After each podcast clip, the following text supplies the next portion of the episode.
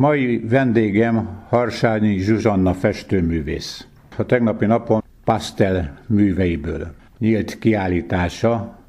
Zsuzsannát régóta ismerem, nagy örömmel vettem részt a kiállításon, ahol elsősorban tájképek és modellekről készült képei voltak láthatók. De ő nem csak ezekkel foglalkozik, hanem az úgynevezett realista művészet minden ágában, minden eszközzel dolgozik. Kedves Zsuzsanna, hogy indult a te pályát, és hogy kerültél a pasztelhez? Magamról elég nehéz beszélni, bár hát kicsi korom óta vonzódom a képzőművészethez, vonzódom az alkotó munkához, már óvodás koromban is folyamatosan rajzolgattam. Általános iskolás koromban kezdtem aztán e felé a pálya felé szorosabban vonzódni, egy városi szakkörben vettem részt, majd kiártam, ami csak ezen a területen kijárható volt abban az időben, amikor én végeztem, egy művészeti szakközépiskolában kezdtem Szegeden, a Tömörkény István művészeti szakközépiskolában, ahol textil szakon érettségiztem, tehát van egy szőnyegszövő gobelin tervező szakmám.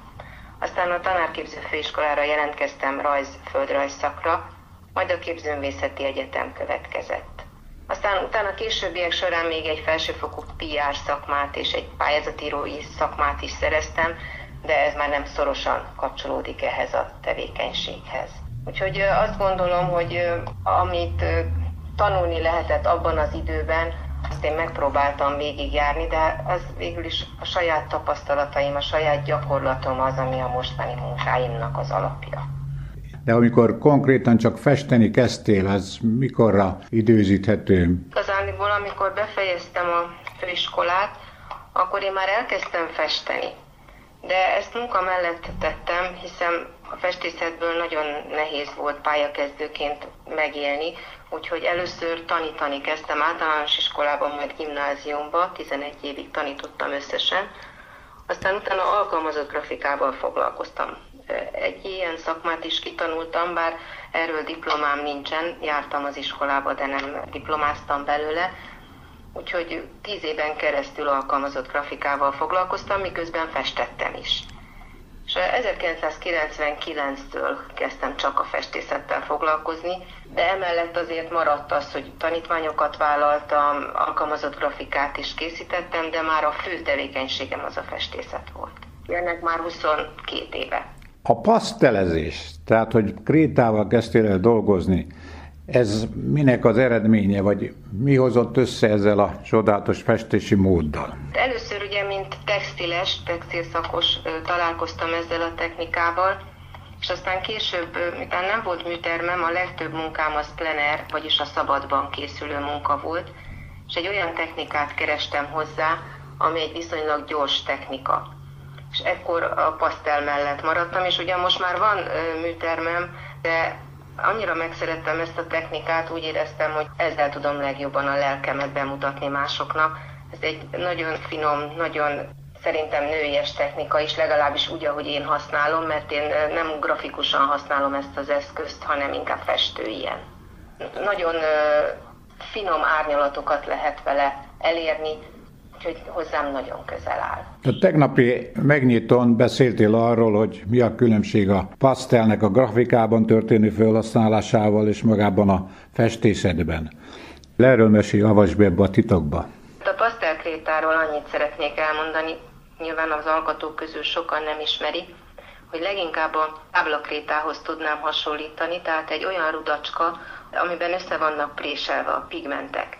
Tehát, hogyha hozzáérünk a kezünkkel, akkor ez fog, tehát összefogja az ujjainkat. Nagyon sokszínű készlet kell hozzá, hogy az ember az árnyalatokat a papíron fel tudja vinni. Tehát lehet keverni gyakorlatilag a papíron is az ujjaink összemosásával, tehát az ujjainkkal kenjük össze, de a pasztelkrétánál az a jó, hogyha nagyon-nagyon sok árnyalat van belőle. És ez egy speciális pasztel kartonra tesszük föl ezeket az árnyalatokat, ez a pasztelkarton abban különbözik a más papíroktól, hogy a faktúrája egy viszonylag erőteljes faktúra, tehát magába vonza a papír a pigment porszemcséket, és aztán ezzel a krétával rajzolni is lehet, hogy ugye a hegyét használom, ez kis rudacskákat kell elképzelni, de a lapjával is tudok dolgozni, tehát akkor egész nagy felületeket érek el, amit aztán az ujjaimmal mosok össze. Azokat az apró részleteket, ami rajzos, azt ugye a hegyével rajzolom meg, a színeket, a festészet területet pedig inkább a lapjával végzem a krétának.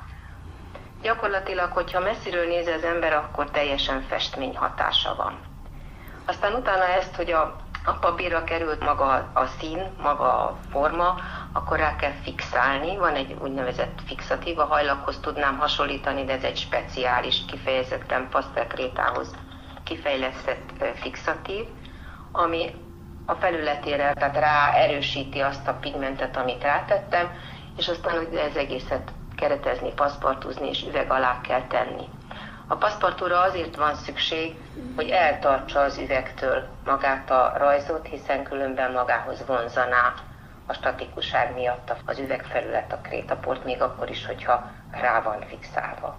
Tehát ez egy speciális tálalása a pasztelfestményeknek. Tehát maga a fixálás az nem teljesen óvja meg a képet, mármint a krétát, hanem azért kell így elhelyezni ugye paszpartúrával, hogy nehogy leperegjen a kréta? Így van, így van, így van. Maga a pigment az ugyanaz, mint az olajfestményei, vagy a akvarel festménynél, tehát a maga a szín az ugyanaz, csak a hordozó felület más. Ugye az olajfestéknél olaj a hordozó anyag, a, a temperánál ott régebben például túróval keverték össze, vagy tojással keverték össze a pigmentet.